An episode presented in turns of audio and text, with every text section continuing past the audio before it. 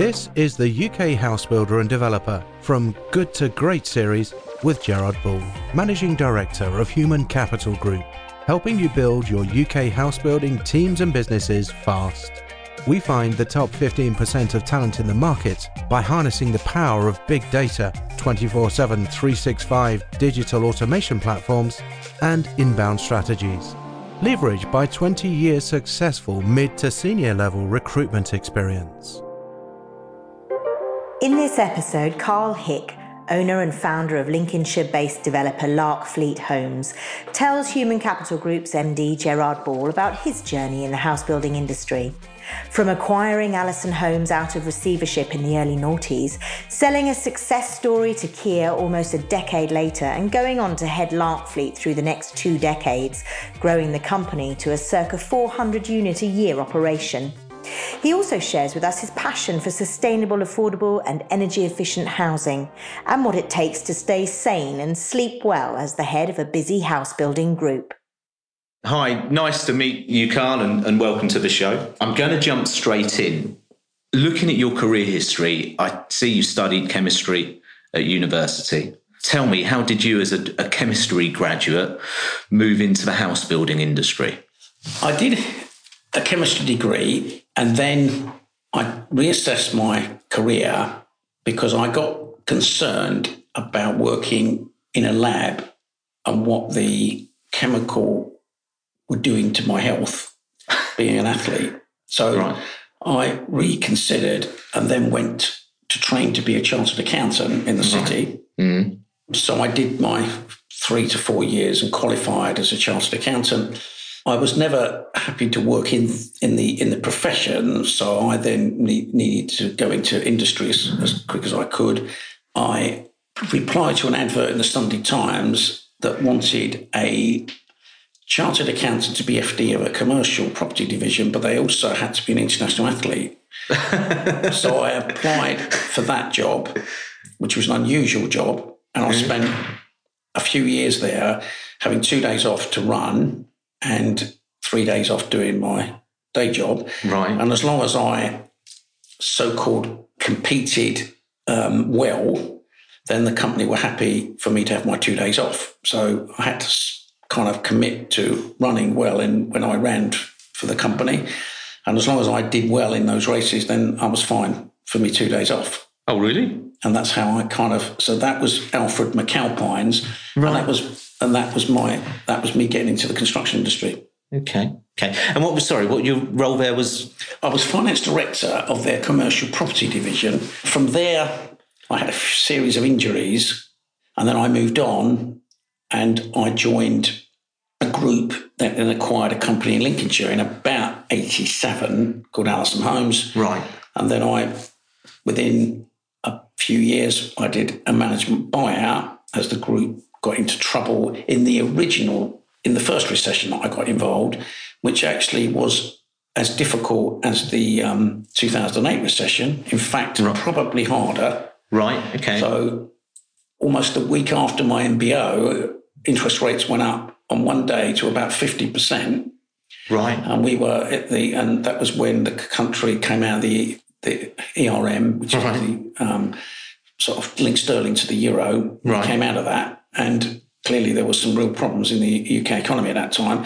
And so obviously I had to weather the storm of having a business whereby things were pretty dire. But mm. anyway, I managed to kind of get through it somehow. And mm. then I sold Allison's in 19 in 2001. We'll come back to your backstory in a minute and see yeah. how most people I thought in the industry, certainly across the Midlands, would know who, who Larkfleet were. But just just from your just for you to give it give us a bit more flavour to the business. Can you just tell us a bit about where Larkfleet, Larkfleet Group is today, your your geographical focus, the the number of units you build, and kind of where you're where you're focused as a business in terms of the market? We compete. We're a medium-sized company. We're looking at doing about 400 houses this year, and we're split between my main base, which is South Kesteven and Lincolnshire. Right. Mainly yeah. South Lincolnshire, but we do have schemes in North Lincolnshire as well, mm. uh, in, in and Lincoln and various places. I have then my A15 corridor and south, which then encompasses Peterborough, Oakham, and Huntingdon. Right. So Larkfleet, that's Larkfleet region. The old company that I bought back that I sold, Allison's, concentrates on the A15 and northward. So that's Bourne and South Kesteven, South right. And the Lincolnshire districts. I have a small division that I set up about two or three years ago in the southwest, in Taunton and Exeter. Right, okay. And they're the they're the two regions we specialise, and we've grown that. So they'll be looking to do about 100 units this year. So we've grown it kind of relatively below the radar. But have you got a business unit down? There? Business unit completely, yeah. and I've got a whole team there that we've put together, and, and they they take ownership oh. of the business, and myself and the managing director who works here, Daryl, we monitor them uh, on a regular basis. Right. And go down there and and it's a nice place to go. So I was enjoying there. Um, and then we have an office which we've set up in near Norwich, and that would be the lot that that. And I've got a lot of land, land in that region, mm. and we're looking to grow that. Brexit aside, but that is my next major project. But I'm just being a bit cautious because of the Brexit and what the outcome of that. Right. And I'm not going to be political in this particular, but you know, I was in London yesterday and I saw a big financial think tank issue the statement that Brexit today has cost the UK economy 69 billion, and that money could have gone into schools and all sorts of things. So it's a lot of money, but it is having an effect on the UK economy. So mm. one has to be a bit careful about what, what, what that's done to us all. So in terms of let's talk about Alice back to Allison Homes. So you did a, a management buyout of Allison Homes. Roughly when was that? That was in the early 90s. Right, okay. And then you set up um, Larkfleet Group in. I set it up in 1998 and it was doing some small developments alongside Allison's. Right. And then when Allison's got sold and the date that Allison completed will never be forgotten because it was 9 11 day. Right. So, on the date that I was doing all of the completion yeah. with a company called Kier, I was looking at the background of all of these aircrafts going into these into the buildings. Right. So okay. the whole day was a very traumatic day mm. on the basis that there I was in the morning thinking I just had to sign a few documents and my other directors or my other joint MD, David Mee, was looking to retire. So he was just kind of away. And suddenly I got found out I was in the middle of a complete and utter turmoil. Right. And the dealings on that day, from being what I thought was going to be a nice simple day, yeah. you know, halfway through the day, I, I, was calling all my directors back and say, look, I think we need to kind of think about the business tomorrow because clearly what's gone on today is, is actually made a big difference. In the end, Kier completed and mm. it took, it went on. It completed late in the evening, probably early morning. And to be honest, that happened, but it was it was a day that I won't ever forget. So right, and then, and then I served my years kind of non-compete period, and then I kind of got got going in Alice in Larkfleet, probably in two thousand and one two type mm. timescale. Did you always know that you wanted to run your own business rather than run it for someone else? I've always been really ambitious. So if I do something like my athletics and other things, people who know me would know that if I do something, I need to be the best at it. And I guess the best at it is being actually running it and doing it because you can't do anything better than that because then you are competing with your peers. So running a business to me is a bit like running an athletics race. Clearly, you've got people in the field who are of different levels and you've just got to try and find a way of winning and therefore running a house building business is kind of the same. It's just a different kind of, but it's the same kind of driven. And you know, if you can find a new pair of spikes that makes you run a few seconds quicker, then you've got to find some technology in the house building industry that makes you sell a few more houses better than anyone right. else. So it's no different. Right. Okay. In terms of just um, the new people coming through, do you feel that it's more difficult now for somebody to emulate what you've done with Larkfleet? I think the the issue which I take, um, which funny enough, I was I support an APPG parliamentary group trying to address the issues of small and medium sized house builders and the demise of them over the last 30 years. And they've fallen to almost negligible levels. Right. And if you look at someone like me, even where I am today, I'm one of only a handful of people in the UK. So it is disappointing. Clearly, the APPG is concentrating government efforts on trying to help small and medium house builders because we used to have so many and they give a diversity and do different things that some of the bigger players don't. Mm. And therefore, a mixed bag of people is always better in my book. Those days are difficult. Government are trying to do their best to do things about it, but at the end of the day, a small and medium sized company has always got financial constraints. Their balance sheets are never going to be as good as the Persimmons and Barratt. So, mm. frankly, how you overcome that, and often a lot of the funding people who I talk to generally are bankers who make all the decisions, which is fair enough, but they tend to look at balance sheets Mm. And the put and the medium sized businesses and the smaller ones have not got the balance sheets that can allow them to get the money to build more houses. And somehow there needs to be some kind of insurance fund or something or other which can cover that. So the country can have a widespread of different builders. But at the moment, it is almost impossible to do what I did. Almost. It would be almost impossible and when I say impossible, there's always people out there who will do the impossible. So you can't ever say that, but it is harder. But I guess it was hard then. You know, mm. I'd put my whole everything on the line. So I guess I could do that again. You start mm. slowly and you need a bit of luck. You need a bit of luck and you need a bit of skill and you need the drive. But if you can get a bit of government support to help, then mm. that maybe soften the blow a little bit, and make you give you a chance. Let's just talk about those those early days of Larkfleet. What did the company look like on on day one? Well, when I sold Allison, it was like selling us. It was like parting with a son. I've got three sons and a daughter, but it was like I mean, I built up Allison. It punched above its weight all over the place, culminating in me winning the House Builder Year awards. Right. Uh, in London, so Allison, unbelievably, for a relatively small size, punched miles above its weight.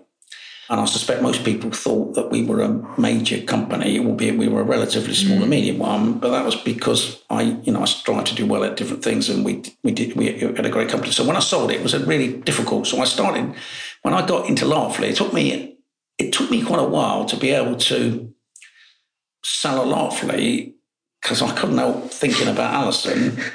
And it took me a year during when I wasn't competing to actually get my head around that I wasn't that I couldn't use the Allison name anymore, and Larkfleet was yeah. was my new business. So it took me a while to get my head around it. It's like a breakup. It was like a breakup, and it was difficult. Mm. And I was at a I was at a um, I was at a wit's end for a while, thinking, what do I do? Because clearly I wasn't, you know, I didn't have focus as much.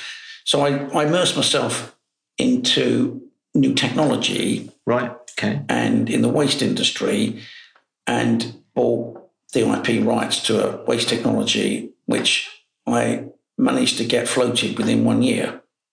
So I started that, and then I managed to float that on the AIM market in one year, and oh, that right, was my okay. target. Right, okay. And you were doing that whilst running Larkfleet? Well, Larkfleet was obviously uh, only able to do certain things during that year because oh, right, I had a non compete okay. clause with Kier. So I was able to do some stuff that they'd agreed I could do, but I wasn't able to compete particularly in that year. So I had to kind of almost have a little sabbatical for a year while I just reassessed what I was going to do. So I decided I'd give myself a challenge. Could I go into something new?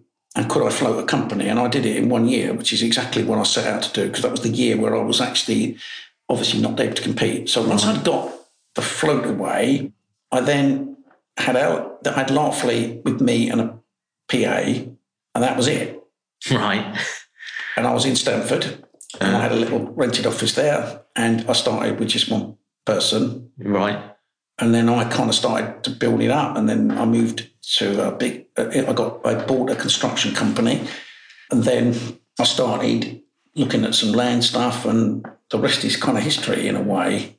So you were you were wearing all of the hats at the beginning, land, yeah. finance. Yeah, I even had to work out how to use the photocopier, and that was a real problem for me at the start because I had no one to do anything apart from me. So it was quite tricky because I didn't. I took things for granted about things like the, you know, the photocopier and you know the, the you know the Microsoft program and all the other stuff on your phone and getting it sorted out and getting the Wi-Fi working and all that. So yeah. clearly it was just me. It was myself and a PA right. having to sort of kind of get some systems in place, mm. which was very frustrating because normally I had a lot of people doing it and I just had me. Yeah. Right. Okay. Um, my old MD, David, who retired, but then he came back and he worked with me for a little bit, helping some of the land and some of the. So, but David, you know, is a great friend and we, we, we still talk all the time. But mm. David realised that you know, retirement meant retirement, and it was difficult for him to want to yeah. the effort in. Yeah. When when you started Larkfleet though, what did you have a clear business plan? Like we want to get up to X amount of units in five years, or was it? And I've spoken to a lot of you guys who are owning your own companies, kind of fly by the seat of your pants and, and build it as it happens, or was it crystal clear in your in your head? Uh, I think anyone who says that it's crystal clear in their head, they wouldn't be telling the truth because I think we all wing it a bit because, you know, you start something, opportunities come flying at you. Most people wouldn't recognize them. But the entrepreneurs and the people who kind of own businesses tend to pick up on those mm. and actually can sort out the wheat from the chaff. And therefore, you kind of see opportunities and you follow it. And actually, you, you don't know where they're going to go to half the time, right, okay. but they just kind of evolve. And then you make something work or you don't. But people who make things happen sometimes see a germ of an idea and make it into something bigger, mm. while other people would probably give up when they've had it turned down maybe four or five times you know, I'm used to, you know, having 10 times being turned down, but I still keep fighting and getting up the next day. And if I think it's right, I'll keep going.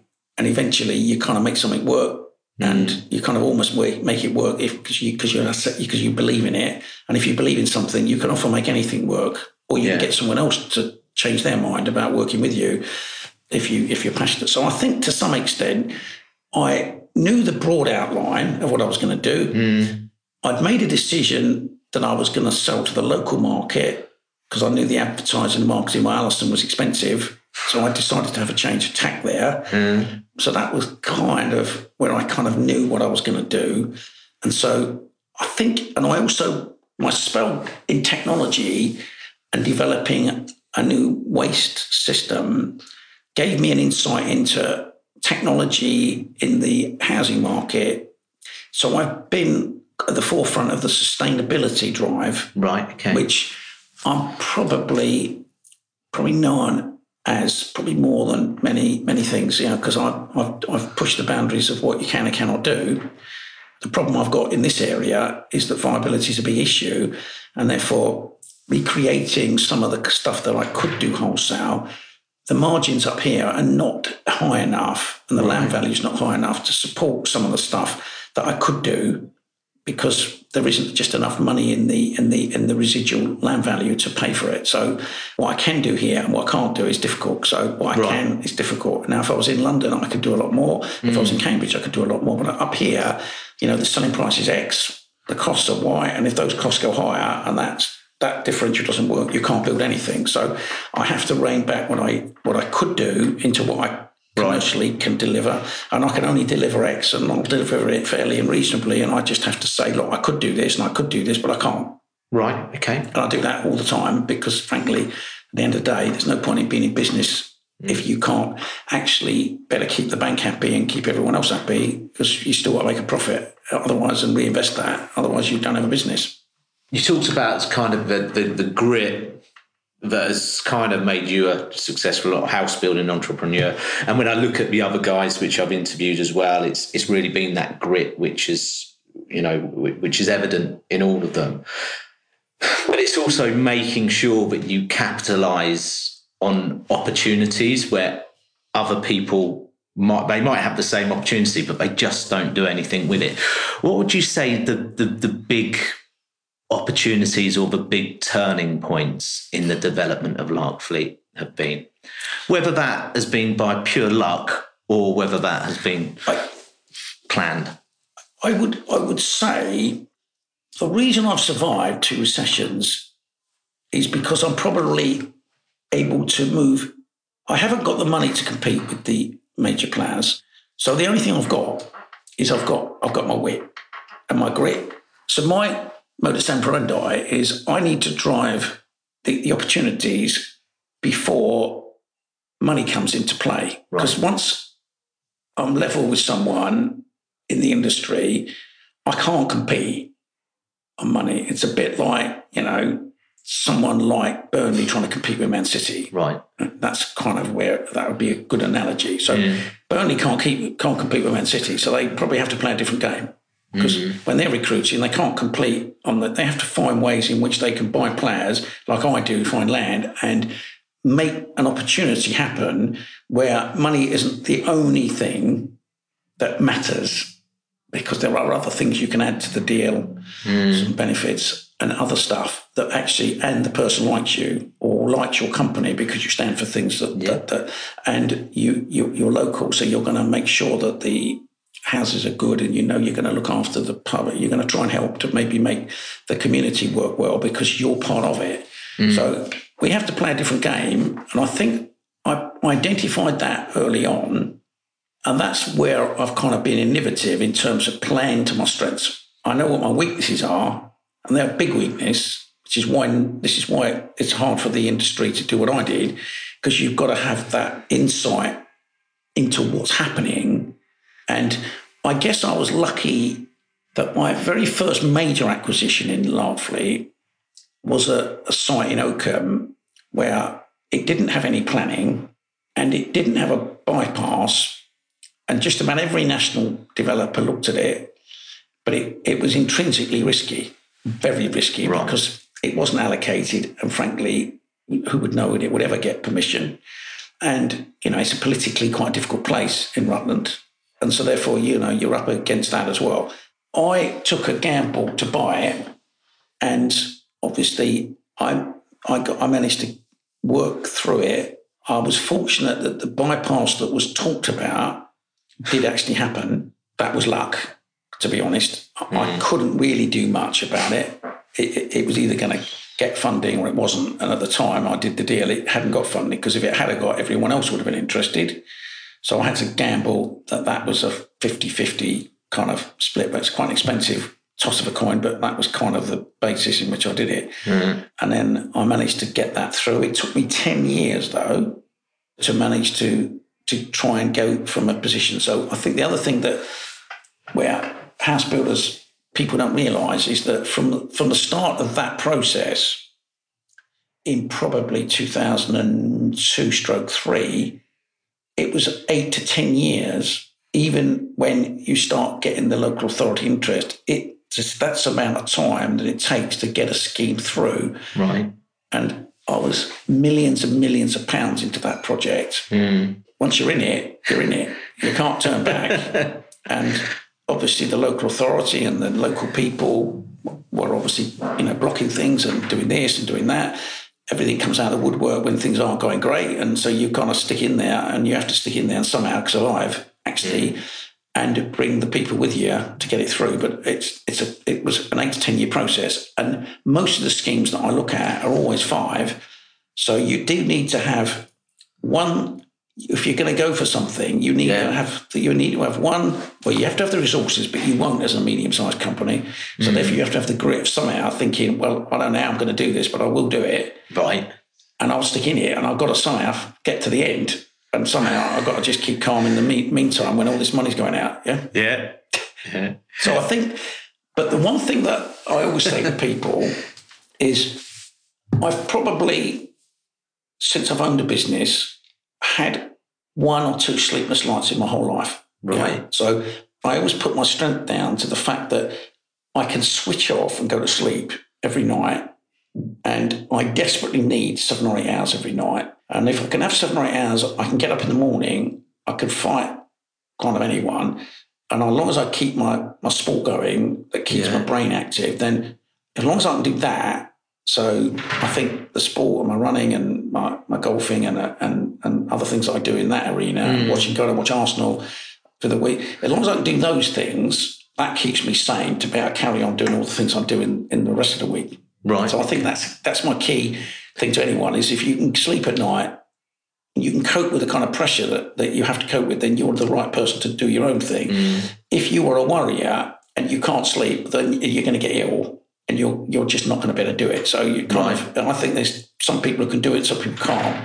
But everyone I know is good at it are the people that can switch off at night and go to sleep and not have a pen and a paper by their bedside because I've never done that. So I can't, my brain doesn't wake up in the middle of the night writing things down because I've never ever allowed a bit of pen and paper beside my bed to do that. So Right. my brain doesn't wake up.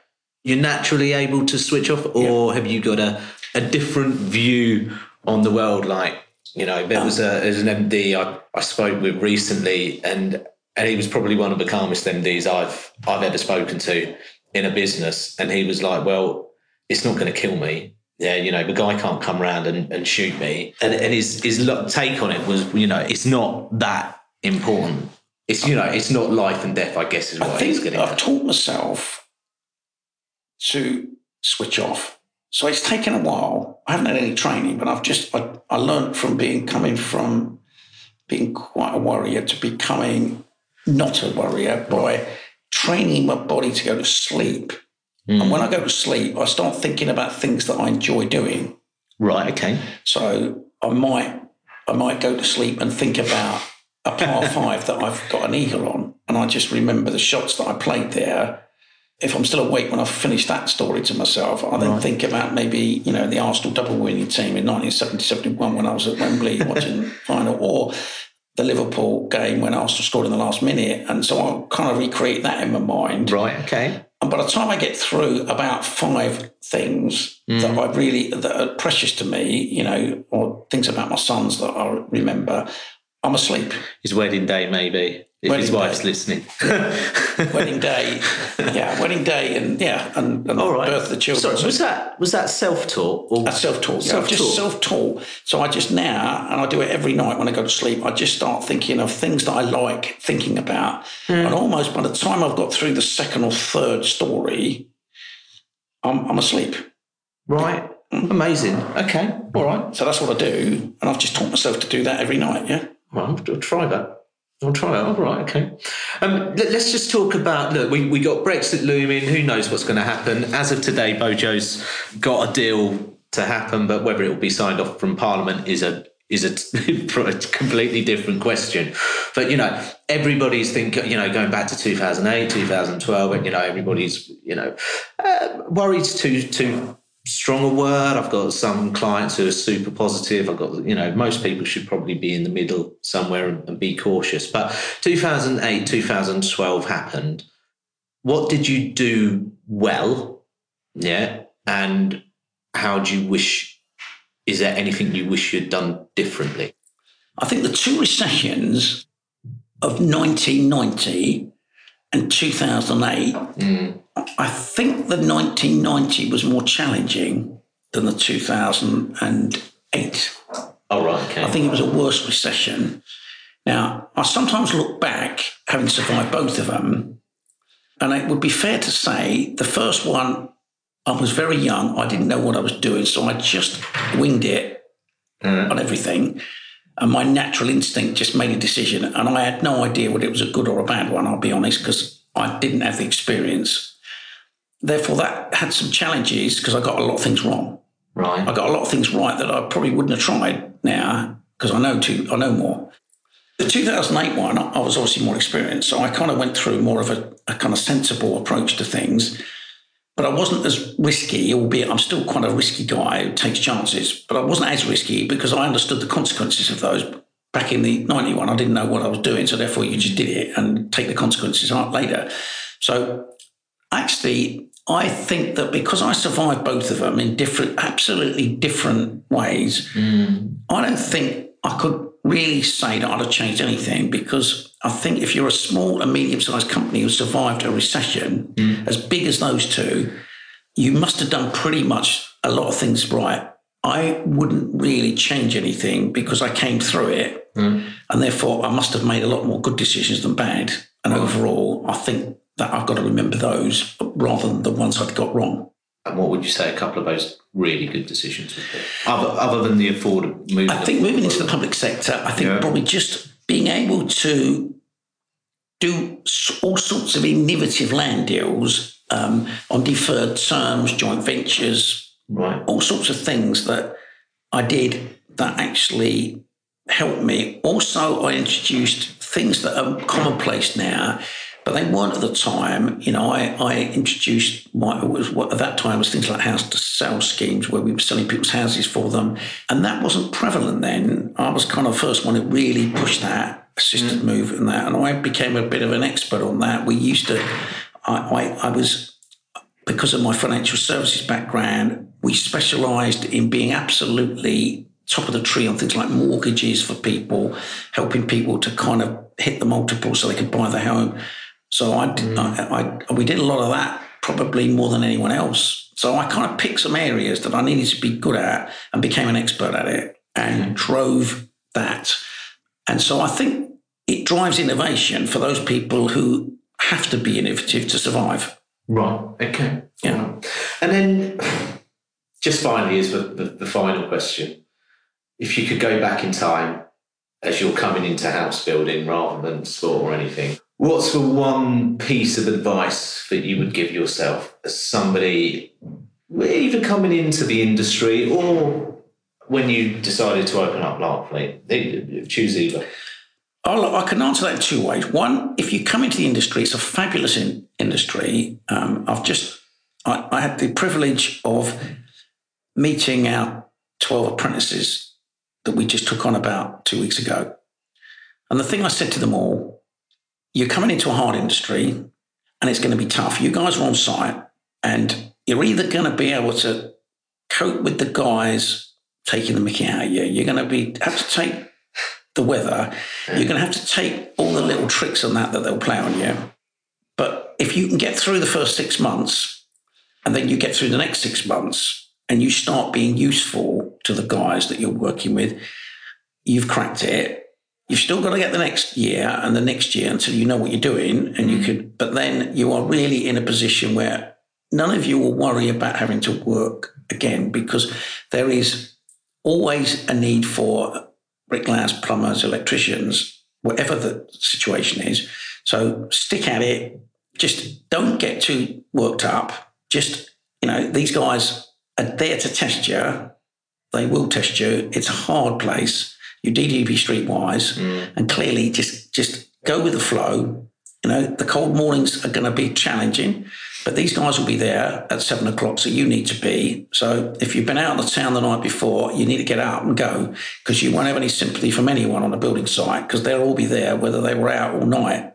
So that's the culture that you need to do. And if you're ever not there, they will take the mickey out of you mercifully all day long. And there will be no, it will be completely and utterly hard and tough. So all I'm saying is avoid all that by just being there and don't get called out by uh, giving yourself a mountain to climb every day by being late or being by, by being, you know, having a few drinks and not getting up.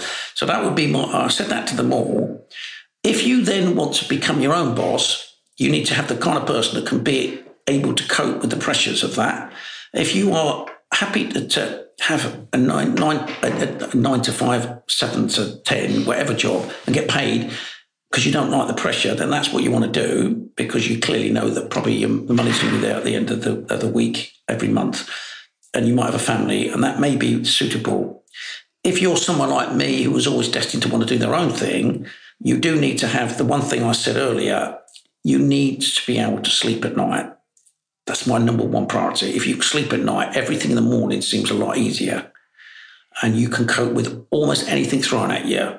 But if you can't sleep and you can't do some sport to get some of the aggression and some of the other stuff out of your way and keep yourself healthy, and probably number two would be look after yourself, go to the doctors, have your yearly medicals, make sure that you follow good exercise guidelines and I think, to be honest, a combination of the sleep and the and the health can drive you into doing almost anything that you want to do.